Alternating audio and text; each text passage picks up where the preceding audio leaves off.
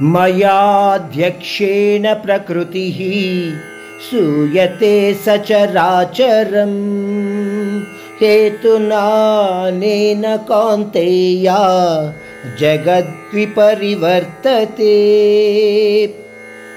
అంతకు ముందు శ్లోకాన్ని మరి కాస్త వివరిస్తూ పరమాత్ముడు అంటున్నాడు నేను ఏ పని చెయ్యను అర్జున?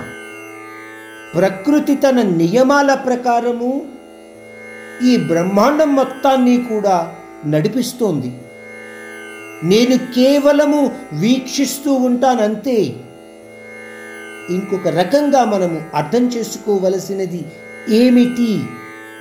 అనుకుంటే అన్ని జీవరాశులు కూడా ఈ విషయాన్ని గ్రహించి ప్రకృతి నియమాల ఆధారంగా జరిగే కర్మఫలాలలో ఎటువంటి ఆసక్తి లేకుండా నిస్వార్థంగా ఉండగలిగిన నాడే ఆ పరమాత్మానుభూతిని పొందే అవకాశము మనకు ఉంటుంది అని గ్రహించగలగాలి.